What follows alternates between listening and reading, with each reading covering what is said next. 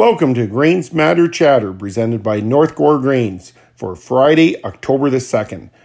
I'm your host this week, Geoffrey Guy. I'm all alone as Delores is tied up with a important family matter. And that matter would be that Ruth Ann Foster is reached her 50th birthday today. Happy birthday, Ruth Ann. Happy 50th birthday. Enjoy it immensely. Let's get into the markets.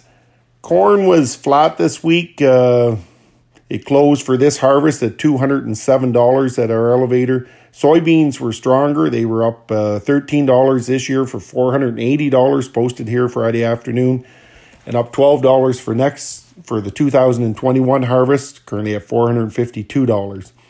Hard red spring was basically flat, $245 plus protein for next summer.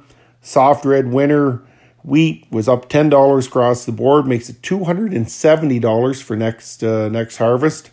And hard red winter was up $12 for next harvest, so it closed at $279 plus protein.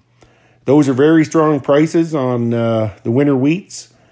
And I'd like to congratulate the farmers that booked a bunch of winter wheat contracts for next harvest this week.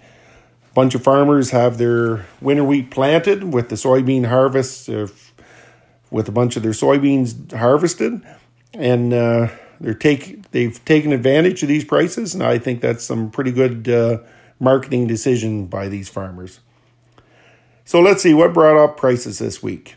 So the USDA released a quarterly stocks report on Wednesday, which really surprised most market analysts. The, they decreased corn stocks about 10% lower than the market was looking for, and soybeans by about 9% lower. So it didn't have a big effect on the corn market, but it helped to solidify it. In the soybean market, it really drove prices back up. We're still not at the highs we made back in uh, September 18th or 19th, but it's nice to see the prices did jump back up. Excuse me. So since that September 18th or 19th, we prices have been slowly going down. We've been bleeding a little bit every day or so in prices, and now we got this this new stimulus to bring prices back up, and it's just something that the market needed to. A bull needs to be fed and the bull market for prices go up, it needs to be fed every day.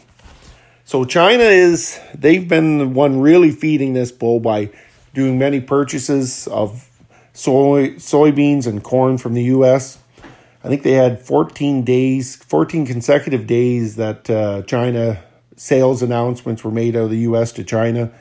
No, this last week there the announcements haven't been as high or as as many uh, days in a row. However, they still are purchasing. They still have a very huge appetite for U.S. products, and they still need to purchase a lot more products to meet their commitments made back in the Phase 1 trade agreement last January. So China's still buying. The harvest is coming off in the U.S., pretty strong harvest.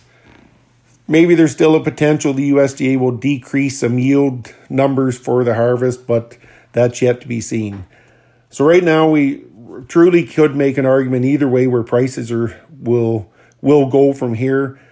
So just like last week, I still think it's a good time to reward the market with some sales. Maybe not sell everything, but uh, its prices are pretty strong, and it's hard to hard to not reward this market. So let's see locally. Soybeans were the harvest is pretty much stopped this week due to the rain. And with these rain events going on, remember it's the first week of October, so when the combines get rolling again, uh, I think it's still early enough that uh, you want to take a second thought if your moisture is up in that 16, 17, 18%. I just hate to see people throwing away money and uh, you know every farm situation is a little different but if you can spend some more time away from the field and let those let mother nature dry down your beans we're we're fine with that so once again the markets are strong don't be afraid to give us a call anytime to dis- to discuss your your farm and what crops you have to market. And if you have any questions give us a call anytime. Thanks for listening in and next week we'll be back to our normal format. Thanks for now again. Bye bye